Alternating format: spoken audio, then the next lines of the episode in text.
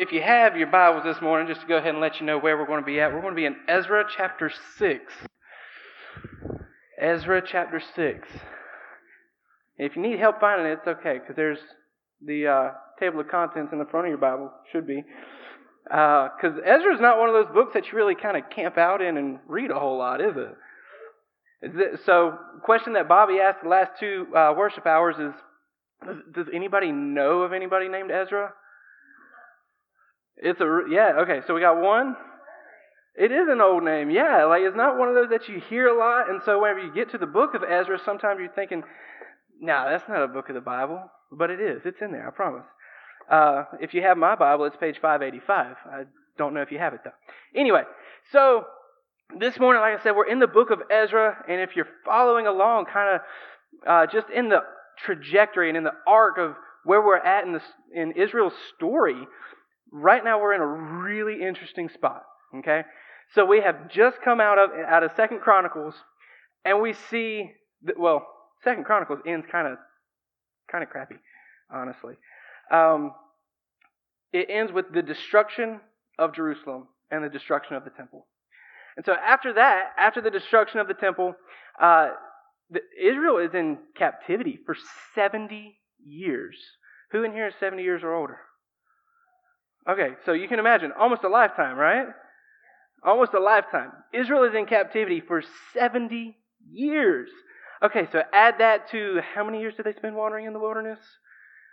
So they've been in a lot of bad places for a lot of long time, right? And so whenever you come to here to Ezra, it's actually a story of hope, right? And God's faithfulness. So if there was a, any way that I could quickly describe to you what Ezra is about, it's that. It's hope, God's faithfulness, and his promise of his presence. Okay? So if you wanted to write that down at the top, just so we remember it later, whenever you go back through the Bible in a year next year, you can do that. Okay? So we're in Ezra chapter 6, but just to kind of catch you up, if you don't know the storyline and timeline of Israel, I'm just going to catch you up real quick, okay? So, Second Chronicles, like I said, ends with the destruction of Jerusalem and the temple. And then the Babylonian captivity lasted 70 years, okay? At that time, well, close to the end of the Babylonian captivity, the whole reason they're even out is because this uh, Medo Persian king named Cyrus, which we're going to read about him here in just a minute, he, he basically said, Look, you've been held captive for 70 years. I just defeated the, uh, the Babylonians. We conquered and now go home. Okay?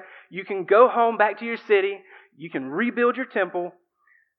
Go home. Go do what you do as Israelites, what you know to do.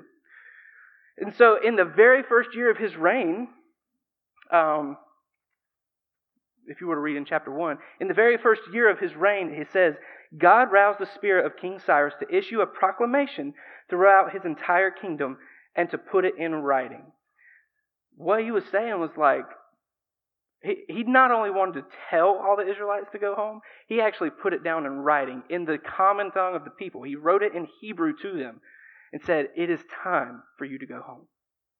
And so what happens is 40,000 Jews from Babylon went back to Jerusalem. Y'all ever seen a mass of 40,000 people? It's a lot of people, okay? It's a lot of people. So they return under the lead of this dude named, I'm going to try not to mess his name up, but Sheshbazzar. It's difficult, okay? Um, and so he takes them, and then they start construction on the temple almost immediately. So first thing they do is they build an altar, and then they start to build the foundation. But then they're caught up for 16 years just at a standstill. And I don't know what version you have, but that is actually the word that it uses, is that it remains stopped at a standstill until the second year of the reign of King Darius. Guys, that's 16 years that there was nothing happening on this temple, even though they had been given the right of way from King Cyrus. Okay? Um, and so you have a whole other king come in. His name is Cambyses, Cambyses the second. Um, he reigned for 10 years. And then in year 520 BC is whenever the temple construction restarted, okay? Uh, and the whole reason that happened is because the city planner guy, Tattenai, he was actually a governor, but sounds more like a city planner because he saw this unfinished project just sitting there. And so he's like, guys, what is what is going on here? There's this half unfinished building that's been sitting here for 16 years. What are y'all going to do with it? Why'd y'all start? And so they tell him, it's like, hey, uh, so you remember Cyrus? He told us to come back home and rebuild our temple. And so we did, and then all heck broke loose. And we had to stop. And so he writes to Darius, and that's where we pick up. He writes Darius a letter and says, Can you confirm this? And what Darius did was he goes back to their summer palace and finds the original scroll, this time written in Aramaic. Okay, so Cyrus wrote a letter to the Jews in Hebrew, but he also had like an official letter that was written in Aramaic, which is what the language was of like all the this is the language of the court, right? It was the official language. And he found the letter of Cyrus, okay? And so that's where we're picking up in chapter 6. So, everybody still awake? I know that was a lot of history. You may not be history people. I'm a history people. So I felt like y'all needed to know, okay? So we're going to pick up in chapter 6. I'm going to read the first two verses. I know they're not up there, but I'm going to read the first two and then follow along with me starting in verse 3, okay? It says King Darius gave the order, and they searched in the library of uh, Babylon in the archives. But it was in the fortress of Ecbatana in the province of Media that a scroll was found with this record written on it. Okay, so like I said, that was their summer palace. He found the original scroll from Cyrus, and then he's reading through it, and this is what it says. In the first year of King Cyrus, he issued a decree concerning the house of God in Jerusalem. Let the house be rebuilt as a place for offering sacrifices, and let its original foundations be retained. Its height is to be 90 feet and its width 90 feet, with three layers of cut stones and one timber, one of timber. The cost is to be paid from the royal treasury. Okay, that's pretty cool, right? So one thing to note about Cyrus, he didn't know God, right? He was he was not a Jew. There was no Christians, so he was not a Christian. But he said, "Hey, y'all need to come back, go back home and um, I'm going to make sure your temple is rebuilt personally. It's going to come from the royal treasury. That's crazy. Could you imagine, you know, our government saying, hey, Surf City Baptist Church or the Gathering or Life, uh, Life Walk down the road or Salem Baptist Church, y'all need a new church building. I'm going to build it for you. Could y'all imagine?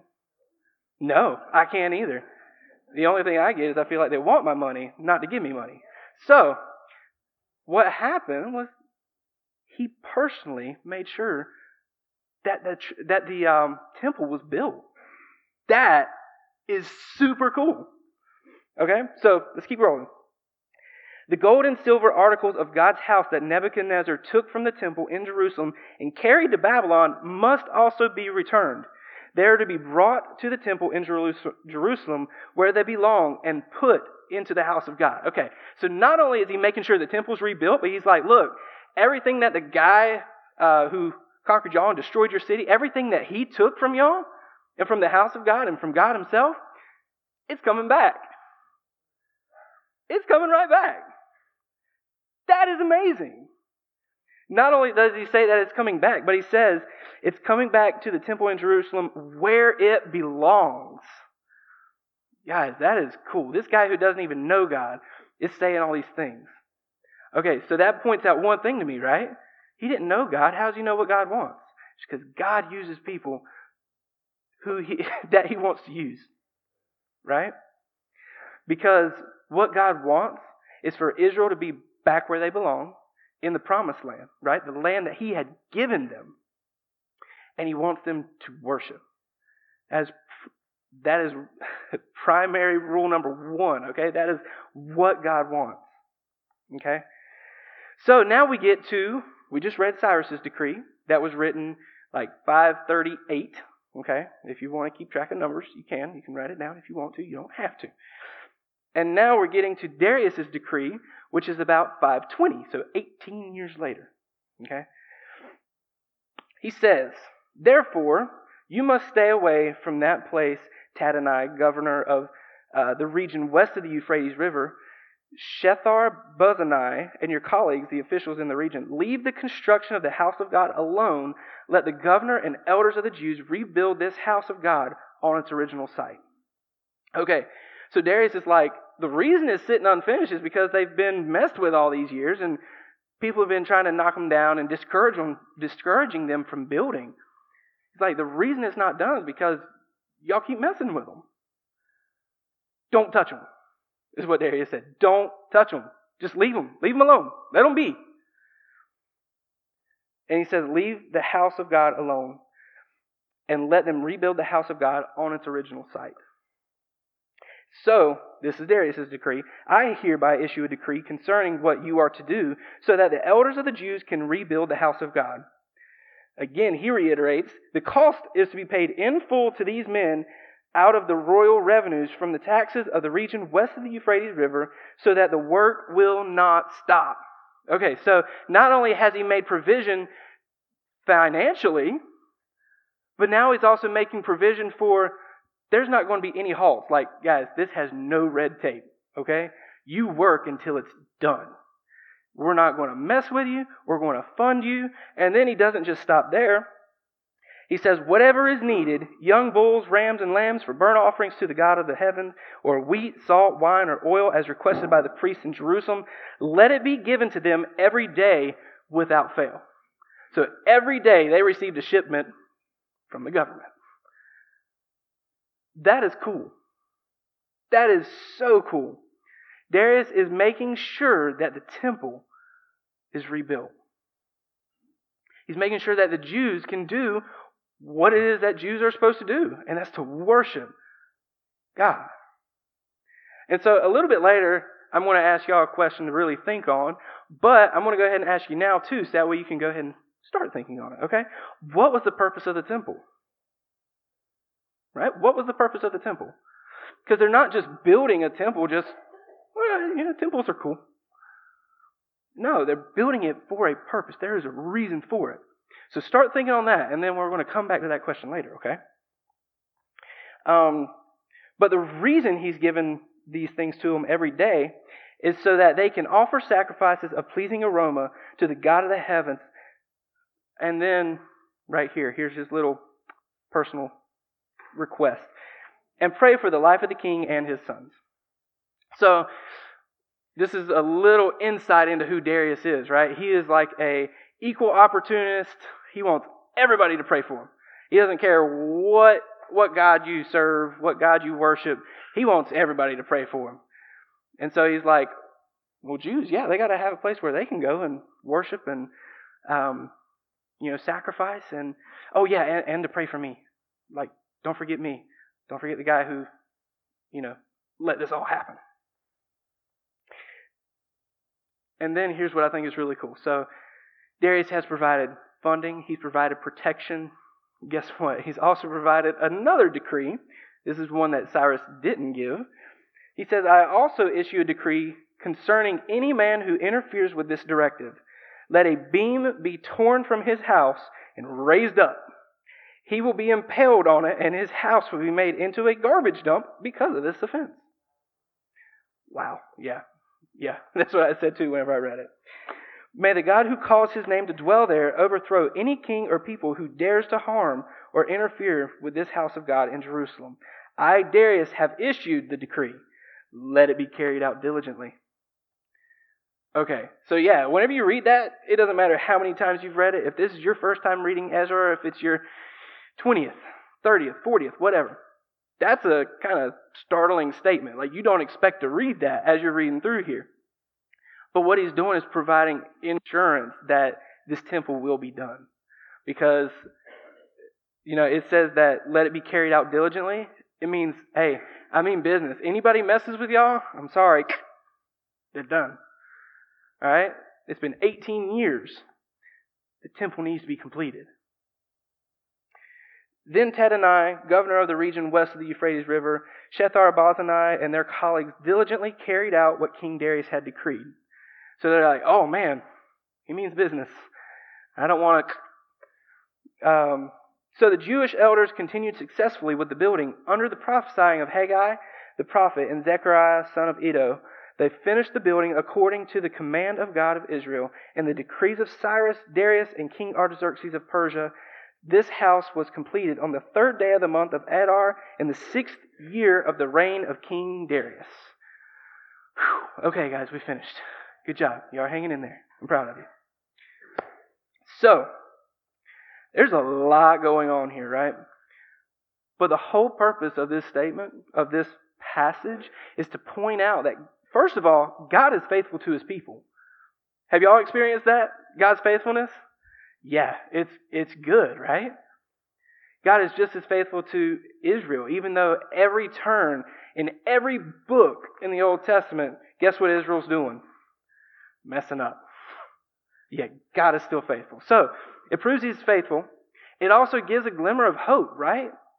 So, why was the first temple destroyed? It was because of Israel's sin, right? It was not just because of just world circumstances and, you know, governments are doing what governments do. No, it's because of Israel's sin that God allowed them to be destroyed and taken captive for 70 years. Okay? But what he does is he says, No, I'm faithful to my people, and I'm going to make sure they come back to the land that I promised. That I promised them. That he promised them. He doesn't take away his promises, right? He promised the land to them, so they were going to have it. And not only that, but the temple. Okay, so coming back to our question, okay? What was the purpose of the temple? It was to show God's presence. The first temple was built so that way God had a dwelling place, right? A dwelling place here on earth. God has never left his creation. He may have pulled back, withdrawn a little bit, but he's never left us, right? He walked with us, walked with Adam and Eve in the cool of the day in the garden. His presence was there. Even after the fall, God used prophets. God had a temple. This is where his, his presence was at. He dwelled among the people in the temple. His presence was never gone. So when the first temple was destroyed, Israel was like, Where's God? Um, so whenever the second one was being rebuilt, they're like, Oh, yes. So if you read in chapter 3, it says, this is just after the foundation was laid, guys, okay? It says, Many of the older priests, Levites, and family heads who had seen the first temple wept loudly when they saw the foundation of this temple. But many others shouted joyfully. The people could not distinguish the sound of the joyful shouting from that of the weeping because the people were shouting so loudly. There was weeping, there was joyful cries, Everything, every kind of reaction was happening just as the foundation was completed. A lot of the people were weep, the older people were weeping because they had seen the first temple. They understood their sin, right? They understood that uh, because their sin, they were exiled and, their, and the first temple destroyed. But whenever they saw the second temple being rebuilt, even just the foundation, you get excited about small beginnings. That's what was happening. They were getting excited and weeping also because it's a beautiful thing that the temple was being rebuilt. So that way, the symbolism of the presence of God dwelling among his people again was so real. Okay? So, again, going back to our kind of timeline thing here, God's presence never left Adam and Eve, he walked with them. Then we have God in the temple and the prophets, God's presence being among them. And then we get to Jesus. Guess what? God in human form, God in flesh, right? His presence just, just there. And then now, we have the Holy Spirit. Again, God's presence. So God's presence is one of the most important things. That is one of the main themes within the Bible. Is just how God interacts and communes with his people. But then there's a requirement of us too, right? We get to worship. So that was one of the main things that Cyrus and Darius both pointed out was that the people needed to go and worship. That's what we were created to do. Right? God, knew, God knows that about every single one of you. You all have an insatiable desire to worship something. The question is just what is it? Or who is it? And don't think you can ever be fulfilled in any other worship other than the worship of God. Because you're not. You're, it's insatiable. It is totally insatiable. You will never meet the end of it unless your worship is focused on God. So, the call is call to worship. And he, Darius warns everyone who would try to impede the construction on it because he, he also knows how important it is for them to worship. Because, again, Darius was an equal opportunist, right?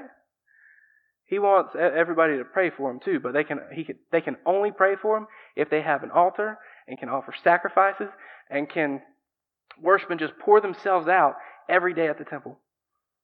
So his motivations were a little bit skewed, but guess what? God's purposes still remain. The temple was rebuilt. God was present with them again. And here's what I think is really cool. So that ending verse that we read, it says in verse 14. It's a long one, so hang in there with me. So the Jewish elders continued successfully with the building under the prophesying of Haggai, the prophet, and Zechariah, uh, oh, and Zechariah son of Iddo. They finished the building according to whom? According to the command of whom? God. So let me tell, let, let me ask you. You had two kings here mentioned, Cyrus and Darius. They thought it was all them. They thought it was their decree, right? They thought it was them who was kind of stirring the pot and allowing the Israelites to go back home. But it wasn't. It was God. So why do you think God wanted the temple to be rebuilt? Do you think he's magically held inside the temple? Or forces himself to be constrained inside the Holy of Holies? No, it's not that at all. It's because the Israelites used the temple to worship, right? God wanted worship to be reinstated in the, in the right way. He wanted his people to truly bow down before him and do what they were created to do because it all centers around worship. Again, every single one of you worship something. Even as Christians, sometimes we don't worship God rightly, right? We'll put other things in His place. We'll put other things on the throne of our hearts. And I know that it may be an overused statement, but guess what? It doesn't take away any truthfulness from it at all. Right? So, what do, what do you worship? What do you worship? Worship is important. That's why the second temple was rebuilt.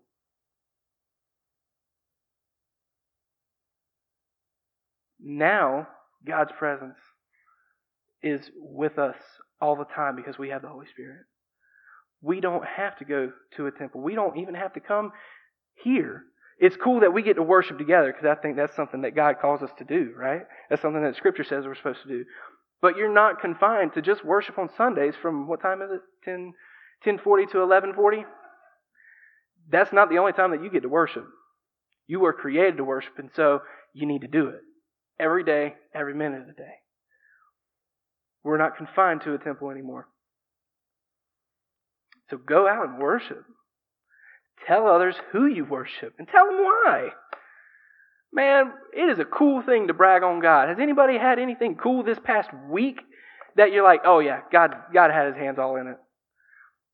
I'm sure every one of you could raise your hand, and I'm not going to ask you to, but every one of you could raise your hand and say, even within the past month, like, yeah, God, that was all God. I had nothing to do with it. We've all got those stories, and guess what? I think He gives us those stories so that we can tell them. Right? So, I just want you to think. The temple was rebuilt because God said it. God said so. Not Cyrus, not Darius, not Artaxerxes. Of course, we didn't even read his name, but it doesn't matter. None of those people were the causes or the forces that made it happen. It was God who did it. And He did it so that way the temple could be rebuilt and people could worship again. And we need to do the same. It was a return of the people back to what God had called them to do. Sometimes God calls us to do the same. Return back to Him, right? Even in Revelation, that's what we read is, um, yeah, I don't remember which church it was now. I think it was Laodicea. But he said, return to your first love. Sometimes we have to do that. Sometimes we have to remember the sweetness of God and how good He is. And return to Him, pour out everything we have before Him, and just bow down and worship. So, that is my challenge for y'all this week. Okay? I like to leave with a challenge. That is my challenge. And it's not one that you'll be able to accomplish this week, just so you know. It is one that you'll have to do every single day, every single hour, and every single minute. Right? So, let's pray. And if you if you don't know Jesus, like and you don't know who you worship or what you worship, come talk to me. We'll we'll have a Jesus conversation, okay? Because he's he's awesome. All right. But even while we're praying, if you think that you want to come and talk, come on. I'm right here, okay?